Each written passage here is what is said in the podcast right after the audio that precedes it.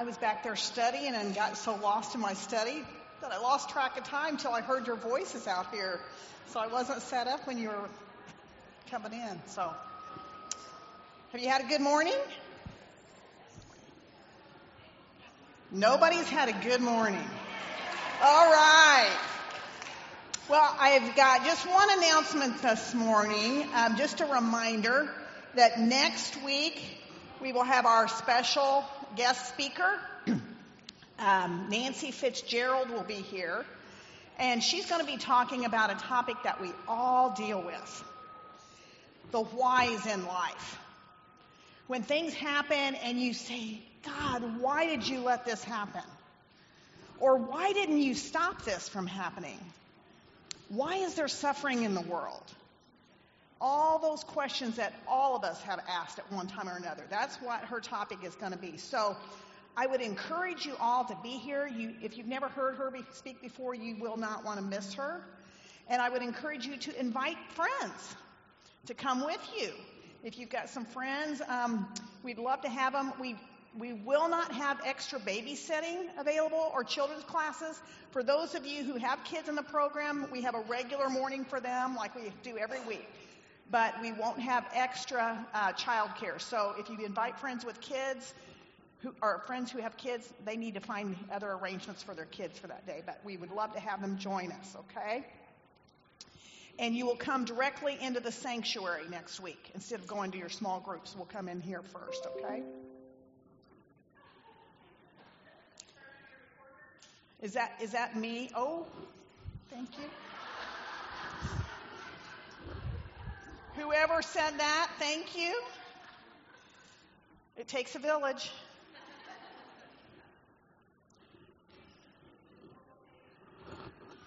Yes, men can come.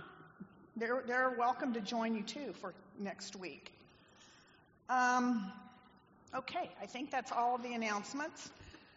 Just a shout out to our snowbirds who might be listening online today, as well as our night group. I keep forgetting to, to mention them too. So they are listening online, some of them. So good morning to you as well. Um, last week we looked at chapter 10 and the beginning of this interlude between the sixth and the seventh trumpet judgments. Remember, we saw uh, that, or John saw another mighty angel coming down from heaven, and he announced that there would be no more delay. When the seventh trumpet sounded, it would bring the final bowl judgments, and the mystery of God would be accomplished. That means that God's plan would be brought to full completion, and all the predictions of the Old Testament and the New Testaments that were, you know, given you bits and pieces of it will be finally completely fulfilled. And the tribulation period would rapidly come to a close, and Jesus would finally return. We also learn that there are some things that God simply doesn't reveal to us. But we also know that He has revealed everything we need to know to come to know Him and to follow Him and to be saved. John was told to take and eat a scroll that was in the angel's hand and to completely absorb its message and then to continue his commission to tell the whole world about this twofold message from God, both the bitter and the sweet. Remember? We were reminded that, like John, we have been given an assignment. Jesus has given each one of us a crucial mission to share God's message of grace and the warning of coming judgment with the world. The message of grace is sweet. We don't mind telling people that part, do we? But the message of judgment is bitter. But we also are commanded to share that part as well. We can't just share one part and not the other because that would not be a true gospel. We also learn that before we can become a spokesperson for God, we, like John, need to eat the Word of God and digest it ourselves. And we talked about five ways that we can eat or take in God's Word. Do you remember what they are? Remember, we used our fingers. Why don't you say it with me? Listen to the Word of God. Read the Word of God. Study the Word of God. Meditate on the Word of God. Memorize the Word of God. Okay, we kind of got the last two out of order, but that's okay, as long as we're doing it. Um, and then, after we are doing all those things, we're taking it in and digesting it for ourselves and starting to apply it and do it, we're supposed to do one more thing share the Word of God with others to pass on that gospel message. Great job, girls. Um, after eating and absorbing the message of the scroll, John then continued recording all the things that he saw and heard as the Lord showed him the end of the age and the completion of his plan that's to come. And today we're going to be coming to chapter 11, and this uh, long pause or this long interlude continues uh, between uh, the sixth and seventh trumpet, all the way from chapter 10, and we're going to still be in it all day today. So, chapter 11 is going to zoom in on one part of the world, and that's Jerusalem. So, if you have your Bible with you, why don't you turn with me to Revelation chapter 11, and let's see what the Lord has to teach us today.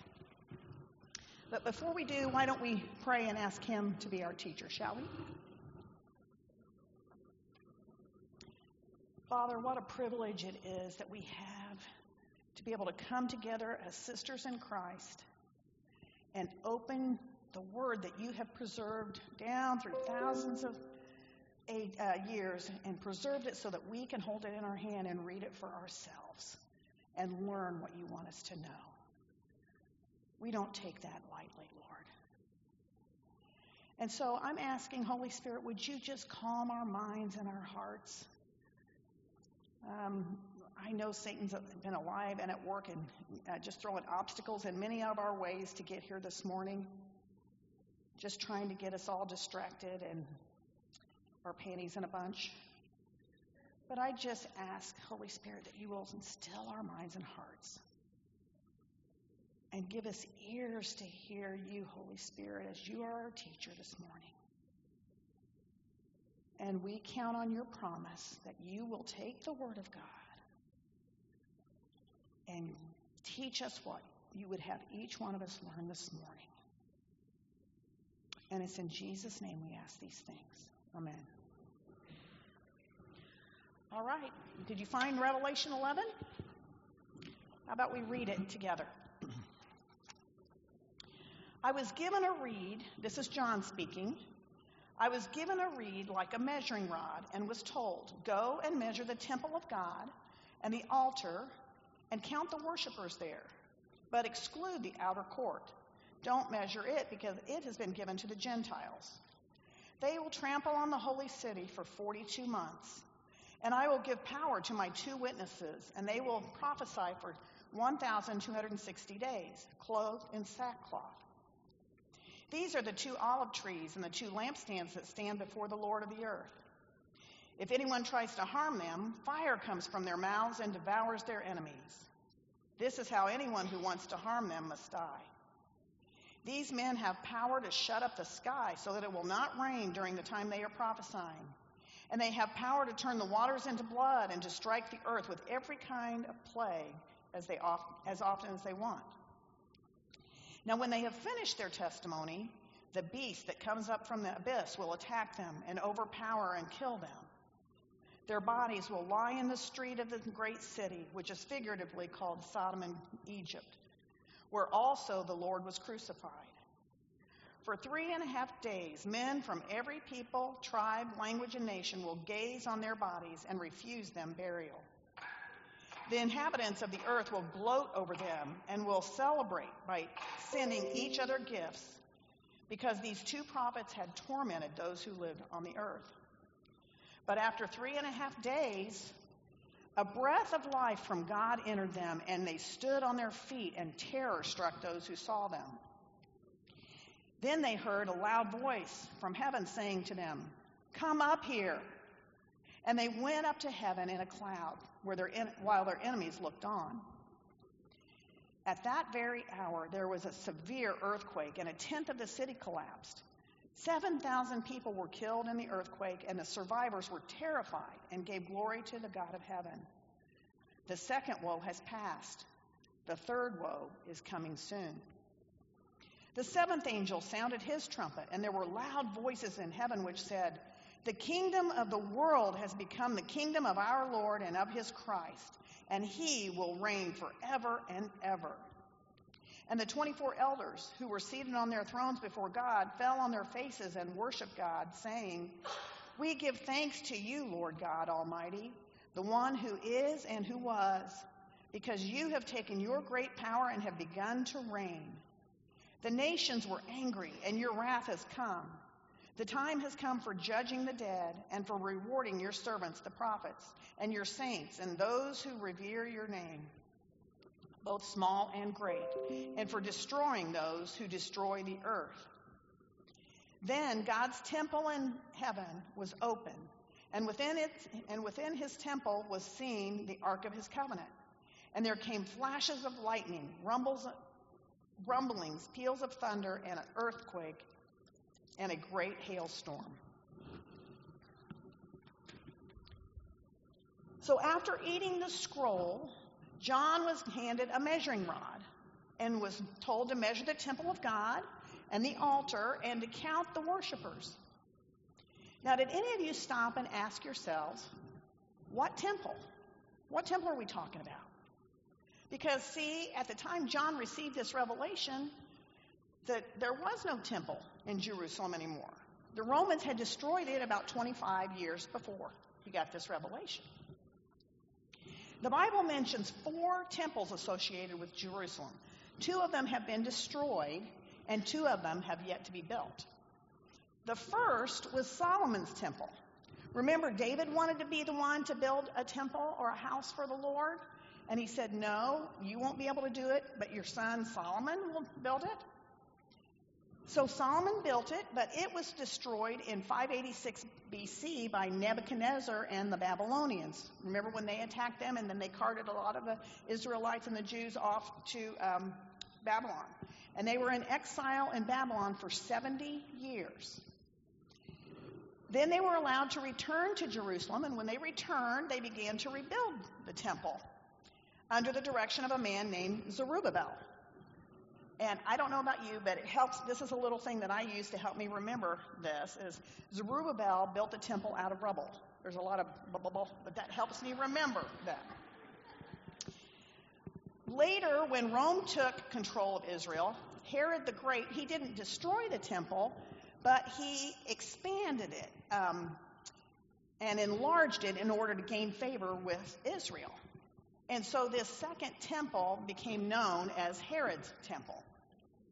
And this was the temple that was in Jerusalem during the days when Jesus was here on earth. But it was completely destroyed in 70 AD, just like Jesus had predicted and told his disciples in Matthew 24. So, where is the temple today? There is no Jewish temple in Jerusalem today. If you go to the Temple Mount in Jerusalem today, you're going to see two of the most holy Muslim sites in the world the Dome of the Rock, and the Aqsa Mosque. Do we have that? Um, there you go. Some of you probably have seen this on TV, or some of you may have been, even been fortunate enough to travel to Israel. And you see that um, dome, the Golden Dome. That's the, um, the Muslim Dome of the Rock. And the Aqsa Mosque is right beside that. Muslims consider this site holy because they believe that uh, Muhammad ascended to heaven here. The Jews consider it holy because that's where their temple was located. Christians consider it holy because this is the area where, obviously, there's a lot of biblical history there, but also Jesus was um, crucified just outside of the city. So it's a very religiously charged area. And in the current biblical or current political climate today, it seems impossible that Muslims would ever allow a Jewish temple to be built on the Temple Mount alongside the Dome of the Rock and the um, Aqsa Mosque. But God says there's going to be a functioning Jewish temple in the future in Jerusalem during the tribulation. In fact, there are many preparations for the rebuilding of this temple that have already been made. The Temple Institute in Jerusalem has already made the vessels to be used in the temple. They've made the priestly garments. Uh, they've got a model of this new temple and how it will be built, and even the cornerstone has already been made and is waiting. But how the rebuilding of this temple will be possible isn't clear to us right now. It's going to take somebody with extraordinary negotiating skills to work out delicate details in this hotbed. A man like the Antichrist, who the Bible says is going to win the hearts of the world, including the Jews, with his incredible political skills. He'll be the one that's able to work this all out. You remember earlier this year, we learned after the rapture of the church, there's going to be chaos in the world. And there's going to be a leader who emerges and will rise to power by bringing peace. This leader, the Antichrist, will come initially as a peacemaker and use his shrewd communication skills and his negotiating skills to do something that nobody in the world has ever been able to do before, and that's to bring peace in the Middle East. Do we have the slide of God's stopwatch that we've had before? Do you guys remember studying this a few weeks ago? Um, and this illustration from Daniel 9? This man the Antichrist will confirm a seven year peace agreement. This is what will start or signal the start of the seven year tribulation. Remember, that's what will start that stopwatch again for, for Jews. And it's probably during this time of peace that this future, um, this future uh, tribulation temple will be built. The Antichrist will probably guarantee uh, protection for um, Israel to build it, and the false prophet is going to encourage them to build it and to reestablish their uh, old way of worship with all their animal sacrifices. But now let me ask you a question Can the blood of lambs and goats and other animals take away sin? Can it? No. After the death of Jesus on the cross, animal sacrifices are no longer acceptable. God used animal sacrifices in the Old Testament to point the Jews and to people to Jesus, the one, the Messiah who would come and be the one sacrifice that will take away sin forever. And, and it would be a permanent, not just a annual or a, a, one that has to be repeated over and over.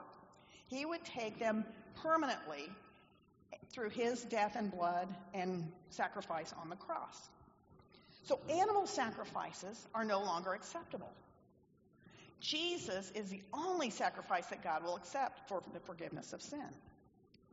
So, this temple that the Jews will build under the protection and encouragement of the Antichrist and the false prophet, with all of its uh, sacrificial rituals, will simply reflect a ritualistic dead religion. But the reawakening of interest in the Messiah will make the Antichrist jealous. Because remember, there are 144,000 Jewish evangelists out there who are sealed and protected, and they're giving out the gospel.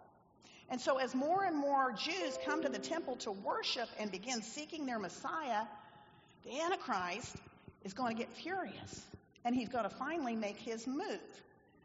About three and a half years into this seven year covenant, the Antichrist is going to turn on Israel He's going to break this covenant and and uh, stop their worship and stop their animal sacrifices, and he's going to set himself up in the temple as the only acceptable God to be worshiped. So that means this temple will be built and will have to be functioning sometime before the halfway point of this seven year covenant. So, as impossible as it may seem to us today, God says there is going to be a temple in Jerusalem during the tribulation period. And four people have seen this future tribulation temple, and they spoke about it in the Bible. Jesus saw it. And he said in Matthew 24 15, he told them, When you see the abomination standing in the holy place, meaning the holy place in a temple, he told them to flee to the mountains. Paul saw it. And he said in 2 Thessalonians 2 4, this one who calls himself God will set himself up in God's temple to be worshiped. He's talking about the Antichrist.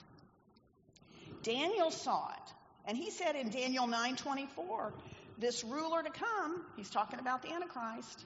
This ruler to come will set up an abomination that causes desolation in the middle of the seven year tribulation.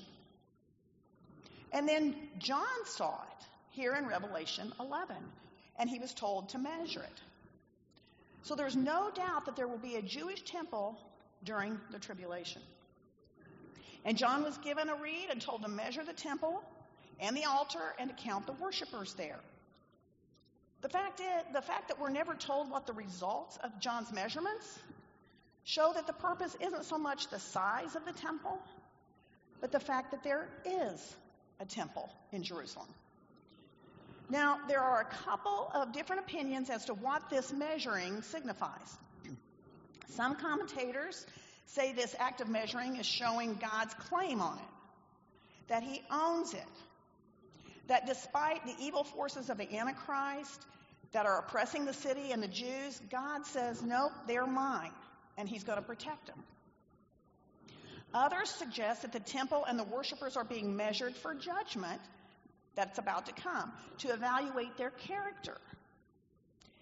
And that he's marking out that Jewish remnant who will eventually come to true belief in him. And he's going to protect them from this coming judgment. And that the rest who don't come to believe in Jesus as their Messiah will be found short and come under judgment. And Zechariah prophesied about this in Zechariah 13, 8 and 9, and 14, 1 and 5 if you want to read about it. But we're going to talk more about that later um, as in the upcoming chapters. Now, God tells John not to measure the outer court of this temple. This might signify that only the holy place and the Holy of Holies will be rebuilt. Some architects say that these could be rebuilt without disturbing the Dome of the Rock or the Al Aqsa Mosque. This would allow the various religions to share the Temple Mount in Jerusalem. Sharing that religious site could mean that there might not be a wall built around the outer court. But whatever reason, uh, John is told not to measure the outer court because it has been given to the Gentiles. And verse 2 says, They will trample on the holy city for 42 months. Now, how long is 42 months? Do we have that other slide, girl, uh, showing Daniel's seven week? You can see um, there seven years in the tribulation, okay?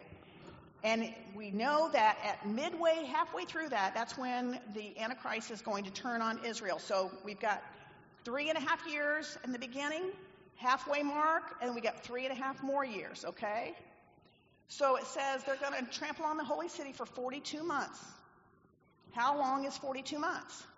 Those of you who can do actual math without a calculator. Three and a half years. All these times are, it's three and a half years or 42 months. It'll be broken down into days. All these are referring to the same time period, okay? This coincides with Daniel 9, as well as what Jesus taught in Matthew 24. Gentiles will control Jerusalem and the temple during the last three and a half years of the, of the tribulation. The Antichrist will break his agreement with Israel and will use the temple for his own purposes to be worshiped for the last three and a half years. Now, sometime during this time, God will anoint two special witnesses who is going to preach his, preach his gospel message from Jerusalem to the rest of the world. Now, Jewish law required the testimony of two people to confirm a fact or to verify truth. And so these two witnesses will confirm God's truth to those living during the tribulation. Now, there's a whole lot of speculation on who these two witnesses will be. Some say it's Elijah and Enoch, because remember, neither one of them died. They were transported to heaven without dying. Some say it's Elijah and Moses because some of the miracles they're going to be able to perform are similar to those that Elijah and Moses were able to do. Elijah and Moses also appeared with Jesus at the Transfiguration. But it's also very possible that these two witnesses will be two men that we've never heard of before, that God will raise up and anoint during this time period for this task. The fact is, we aren't told who these witnesses are. And if it was important for us to know, God would have told us who they are.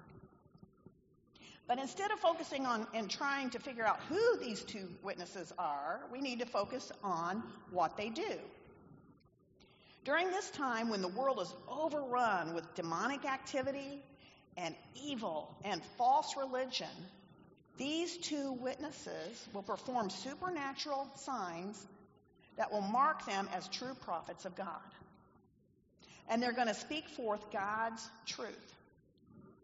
So, no matter who these two men are, the same Almighty God who empowered Elijah and Moses will demonstrate his power once again and give people an opportunity to be saved. These two witnesses will be empowered by the Holy Spirit to shine God's light in a dark world despite the powers of darkness doing everything they possibly can to try to stamp it out. And that's what the reference to the two lampstands and the two olive trees is referring to. Now, doesn't this show, once again, the grace of God during the tribulation period?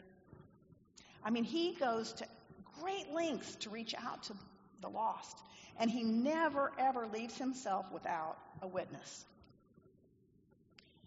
Now, do you remember what Jesus told His disciples in Acts 1 8? He said, You will receive power when the Holy Spirit comes upon you, and you will be my witnesses.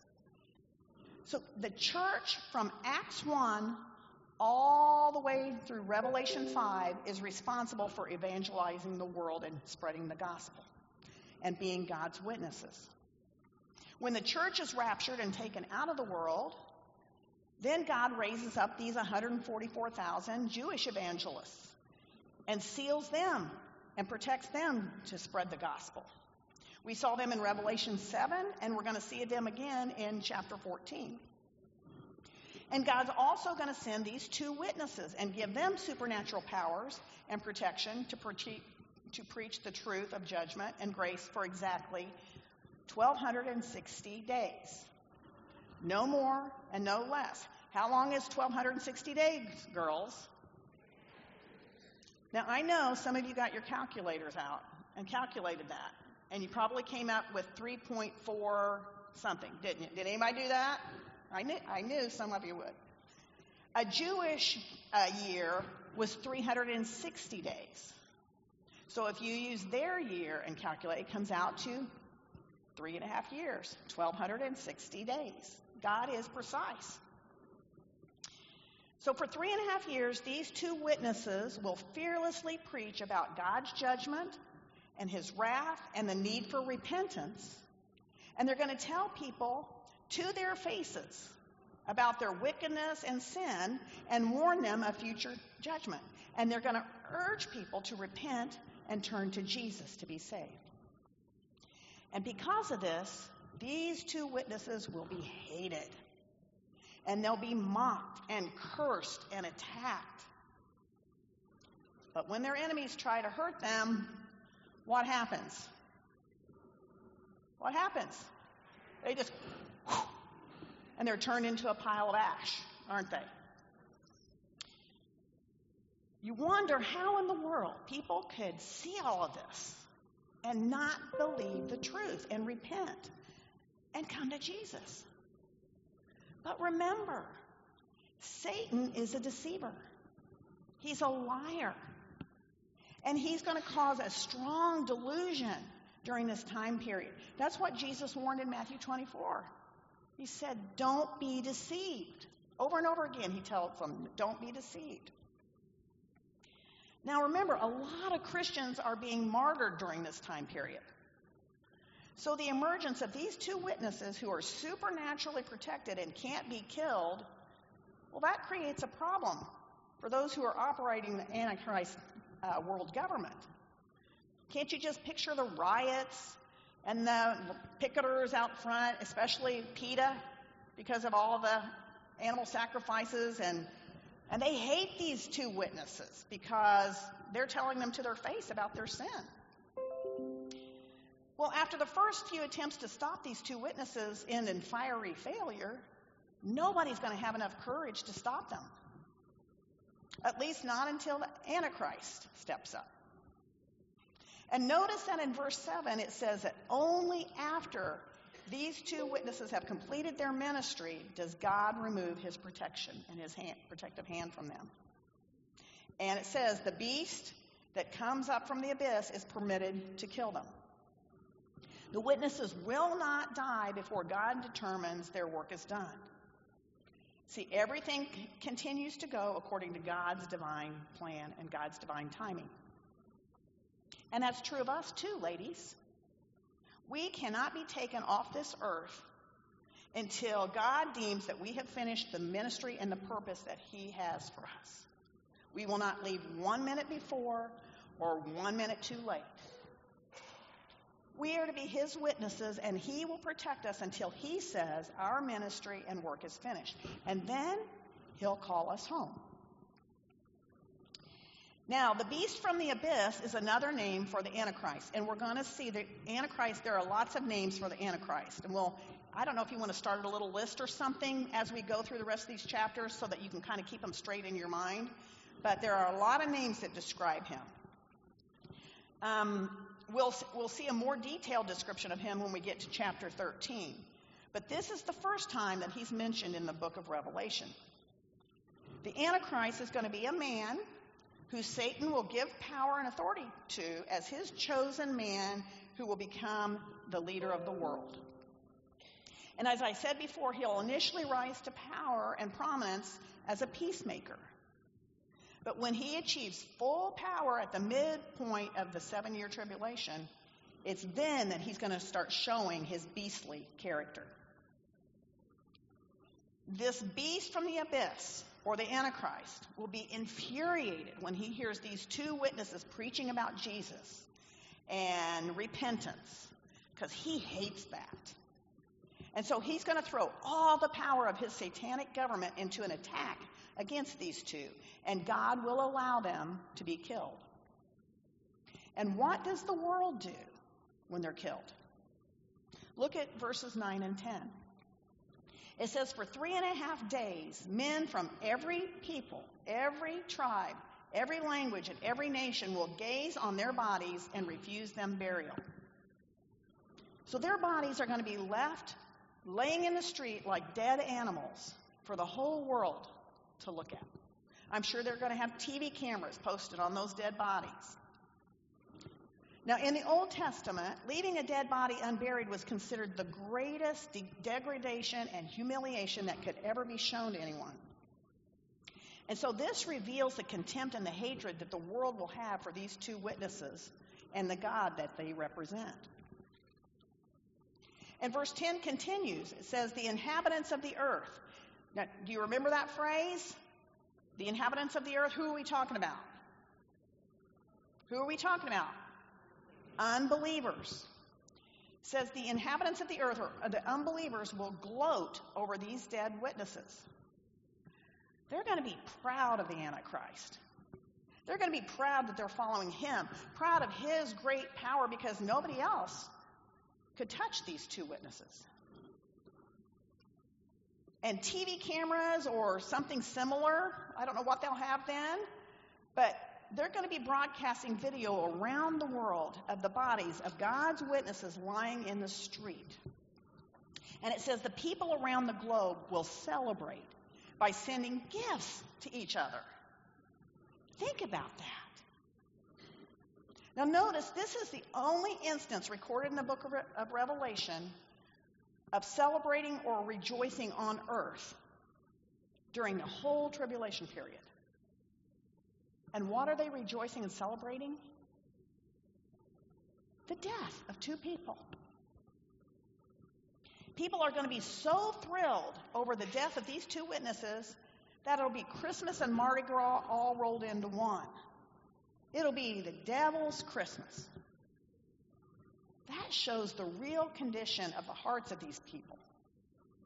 There's this hellish inhumane glee at the death of these two witnesses. And why are they celebrating? Look at the end of verse 10. They're celebrating because these two prophets had tormented those who live on the earth. Now, what does that mean that they tormented those who live on the earth? All they did was speak and share the word of God. So, what does it mean that they tormented them? Well, remember, to a rebellious, unrepentant person, the Word of God is torment to have to listen to. That will be true during the tribulation, but it's also true today, ladies. That's why unbelievers want to do everything they can to silence the speaking of God's truth in our world today because it torments them. They don't want to hear it and be convicted of their sin. Remember, the Word of God is alive and active. It's sharper than a two edged sword. And so it cuts into the heart of an unbeliever. They can't stand to hear the truth of God when they love their sin. Christians today are often called haters, aren't we? When we share God's truth, we're called haters and they want to shut us down and silence us or cancel us because it torments unbelievers.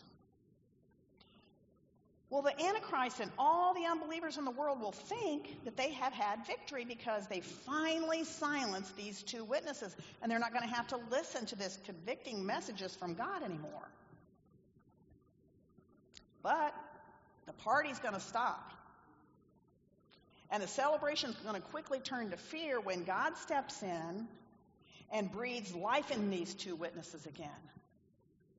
And the whole world is going to be watching in terror as these two lifeless corpses suddenly stand up in full view of the TV cameras or the internet feeds or whatever's going to be on them. And it doesn't say how long they're going to be walking, standing there or if they're going to be walking around. It doesn't say how long. But you know, everybody's going to be, that's there is going to be watching this, and everybody on their TV or internet is going to be glued and watching this. And then they're going to be, start beginning to ascend into heaven when God calls them home. And people are going to stand there. Their partying is over. They're not going to know what hit them. Can you imagine seeing two dead people stand alive and then ascend into heaven? Notice again, it wasn't until after their testimony was finished that God allowed the beast to kill these two witnesses. But even then, their lives weren't finished. God raised them to life again and called them to heaven. And He'll do the same for us, you and me, ladies. Now, the people in Jerusalem will be staring into the sky and watching as these two go up in a cloud, and all of a sudden it says the ground's going to start to shake and there'll be this great earthquake that's going to cause 10% of the buildings to collapse and kill 7,000 people. The survivors in Jerusalem will be terrified and they'll give glory to the God of heaven. Now, does this mean that they all put their faith in God? Probably not. Because as a whole, they're scared to death and they temporarily give God the glory.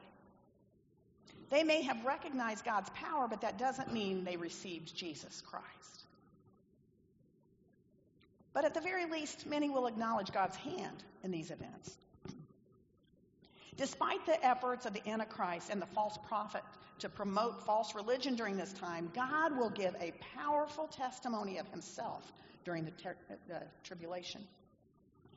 Let's never forget that God doesn't want any to perish but all to be saved. And although many people will refuse to repent during these days, there will be others who do turn to the Lord and be saved. And we know this is true because when the Lord returns at the second coming, Matthew 25 tells us that Jesus is going to invite those who have put their faith in him and have believed, who have survived the tribulation, he's going to welcome them into his millennial kingdom. Now, like these two witnesses, we as Christians are called to be witnesses for Christ in our generation. We should always be willing to share the gospel with others, regardless of how they might respond. And never hesitate to speak about how Jesus has changed our lives forever. You might not be an expert on every verse in the Bible, but you are an expert on what Jesus has done in your own life, right? So are you doing that? Are you telling others what Jesus has done in your life? That's what God told us our job is. That's our job assignment. Are you doing it? Well, this morning I thought we'd take just a few minutes to show you what simply sharing your story, sharing your testimony for Jesus might look like. And Mary Kay Crambier, who leads our Bible study group that meets on Thursday nights, is going to come and share her testimony with us to share what Jesus has done in her life. Now, I know it can be very intimidating to come and stand up here, ladies. So, will you give Mary Kay a warm welcome?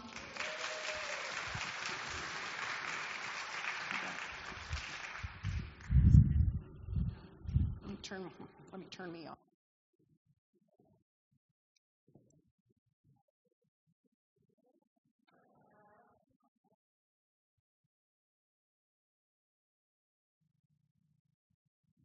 Is that better? okay. All right. Um, I, I want to preface this a little bit between what Terressa and I talked about. Um, last week, I was asked to give my testimony at, at Leaders, and all the way driving from Carmel to the meeting, I was arguing with the Lord.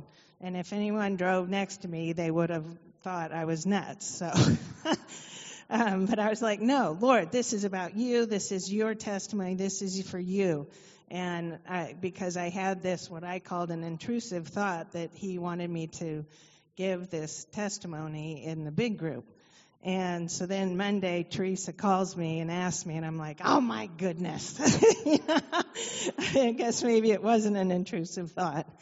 And so, um, so here I am, and I, just want you to know that I just love you all, and um, this is just an honor to be here. So, um, so picture a girl finding her way in the world, always feeling awkward and like she didn't fit in. What is a girl to think about herself when she is taller than her first grade teacher, taller than all the boys in her classes, growing up as a third child with an older sister and older brother, but never really feeling pretty or special, but Wow, you are so tall. Well, that little girl learned that she could be special by studying really hard to be successful and pleasing those around her by doing and being what they wanted her to do and be. As long as she kept busy and she hid the fact that she always felt like a fraud and never really felt like a success or felt like who she was, she could keep the emptiness and loneliness at bay. This busyness, studying to succeed and working hard to be liked, took her all the way in life to finding herself with two college degrees, a career, a husband, and pregnant to start a family. Why did there still seem to be an unfulfilled thirst and emptiness in her? This is where I found myself in the first few years of my marriage with a beautiful, beautiful baby on the way. My b- daughter was born, and my husband and I decided we needed to go to church because we wanted to bring our kids up in church because that's what good parents do. I had been successful so far by studying hard and working hard to please those around me, so I approached attaining a faith that same way. I signed up for a Bible study that covered the whole Bible in 32 weeks, and you read 80% of the Bible. How surprised was I when I finished that and still felt that longing and still felt empty. So I got busy in the church, led a women's group, taught Sunday school for the kids, and tried to please those in the church. Still empty, but now super tired by all the busyness of trying to fill an emptiness and a hole that I didn't realize could only be filled by God. At the time, I didn't know, but when God creates us, He plants eternity in our hearts, and that's from Ecclesiastes 3:11. There's a place in our soul, a round hole that only God can fill. The world tries to shove a square peg in there by leading us to think that it's all about success and going for what you want. But it will never fit, and we will always feel, be left feeling empty and unfulfilled. God plants eternity because that is what He wants for us to long for and desire for eternity with Him. My way of responding to this longing for eternity was to repeat the same behaviors and approach it like I had everything in my life. Be busy with activities, seek approval of others, and study hard to succeed. So, coincidentally, after my third child was born and I was a stay at home mom full time, a friend invited me to a weekly Bible study. I thought, well, I can do this. I've already done the 32 week study, so at least I won't look like I don't know anything. This study was different, though, because each week a question in the study guide would ask you, Have you accepted Jesus as your Lord and Savior? And the lady doing the weekly lecture would ask the same question. I would think to myself, Well, my church growing up never asked that, so I don't think that's necessary. I mean, I did grow grow up going to church weekly as a kid, and we've been taking our kids to church too since they were born. I even remember my best friend in fifth, grade asking me to go for a hike in a local park where she shared how she had accepted Jesus and he was giving her such a passion and joy in life. Hmm, that's good for her, but you now probably won't work for me. As I got to know the women in my group, sharing real hurts, real happiness, and real relationships, I could see that they had something that I didn't have. The hole in their heart was filled with God's round peg. God kept nudging me weekly and chipping away at my pride, but I thought I could get to Him by studying Him and pleasing others. One week, I finally humbled myself and admitted that this path was not working.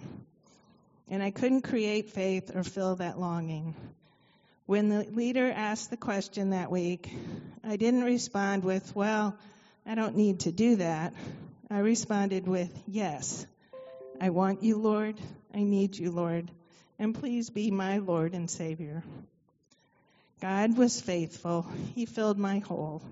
It was a gift from Him, not something that I had to work for, but a beautifully wrapped package that I simply needed to open. In my excitement to confirm that this had happened for about the next 10 weeks, after that, I mentally opened the gift each time the question was presented. Maybe it didn't take. So, one, one week, the leader shared with us you can only open a gift once, after that, give thanks for the first opening. God was saying, I'm here, Mary Kay. Rest and stop trying so hard. I love you, and yes, I died for you. What do you have to do to open that gift? First, I had to agree with Scripture that no matter how good I was, I would never be good enough. Romans 3:10 says, "As it is written, there is no one righteous, not even one." No one is perfect, no matter how we try, hard we try, for all have sinned and fall short of the glory of God, as said in Romans 3:23. So what we what do we deserve for being sinners? Romans 6:23 says, "For the wages of sin is death, but the gift of God is eternal life in Christ Jesus our Lord." Not physical death, but spiritual death, being separated from God, never finding the round peg to fill the hole in our heart, always being dissatisfied and feeling empty. So, what is the gift? It is a gift of grace. Grace is God's undeserved favor. We can never be good enough, study enough, try hard enough. We definitely can't be perfect. The gift is that we can have right standing with God and not be separated from Him in this life and in eternity. God requires a blood sacrifice as payment for those sins. Romans 5 8. But God demonstrates His own love for us. While we were still sinners, Christ died for us. Christ did the work. His death covers our sin so God can come near to us. God is holy, meaning that He can't be around sin or sinners. So since we can't get there on our own, the only way to fill the hole is to accept His undeserved favor that Jesus offers us by His act, His perfectness, and His deep love for us that He acted on by dying on the cross.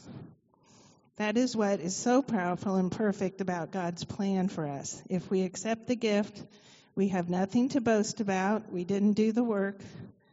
Christ did. So, what was going on in my heart when I realized this truth? First, I thought, well, I haven't been that bad. Can't we just be partners? yes, God, I believe in you, but do I really have to admit I can't do this on my own by studying and working hard to do right? And he said, Yes, you can't. You must believe that to be right with God, you have to accept and believe in Jesus. In Romans 10:9, the disciple Paul tells us, if you declare with your mouth Jesus is Lord and believe in your heart that God raised you from the dead, you will be saved. That's it. Believe and open that gift of grace, undeserved favor. No more trying so hard to please everyone. No more looking for the next achievement or thing to make me happy. It's hard to get to a point where we are humble enough to say we can't do it and admit we are wrong, and what we are doing will never get us there. Before this point in my life, I prayed many times, but I never felt God answering me and always felt empty and alone. I started with New Year's resolutions I will read the Bible, starting with Genesis and not getting very far. But when I finally saw the truth, God reached out and presented the gift to me a person who had never done enough to earn it. I had to say, Uncle. After opening the gift, there were no fireworks or grand parade, but as I studied and listened, the words made sense. It was like a light bulb had been turned on. I started seeing God's hand in my life. I began experiencing a desire to please Him, no one else. Answers to prayer became clear. This all happened because at that point, when I opened the gift, God filled that round hole with His peg, and He deposited the Holy Spirit in my soul. Over the years of falling back on my human desire to solve things and control situations, I have learned to let go and let God. Those are the times I feel closest to God and have peace that the troubles of today are nothing to the, compared to the joy of knowing that I will be in heaven with God for eternity. Ladies, are you certain that when you die, you will spend eternity with God? Because if you aren't certain, God wants you to be. He loves you more than any earthly present or spouse or child ever will. He will never leave you or forsake you. He will always want you to draw near to Him and leave your worries and hurts with Him. Satan and the world tell us many lies that we deserve to be happy. God never promises us to be happy. It is quite the opposite. He says we will suffer and have troubles. Since opening that gift, God has walked with me as I saw my husband struggle through job losses, seen my kids through many trials and hardships, and been with my mom as she left this world to join God in eternity. What do you do with a child of God who has that bent to study and loves to learn new skills? God takes those skills and puts them to use furthering His kingdom. He has filled with my heart and confirmed with me that I can be His kingdom builder, cleverly disguised as a wife, a mom, a Mimi, and a computer geek, building a website for the very Bible study she joined 20 some years ago. Thank you, and don't leave today without opening the gift God is offering you. Thank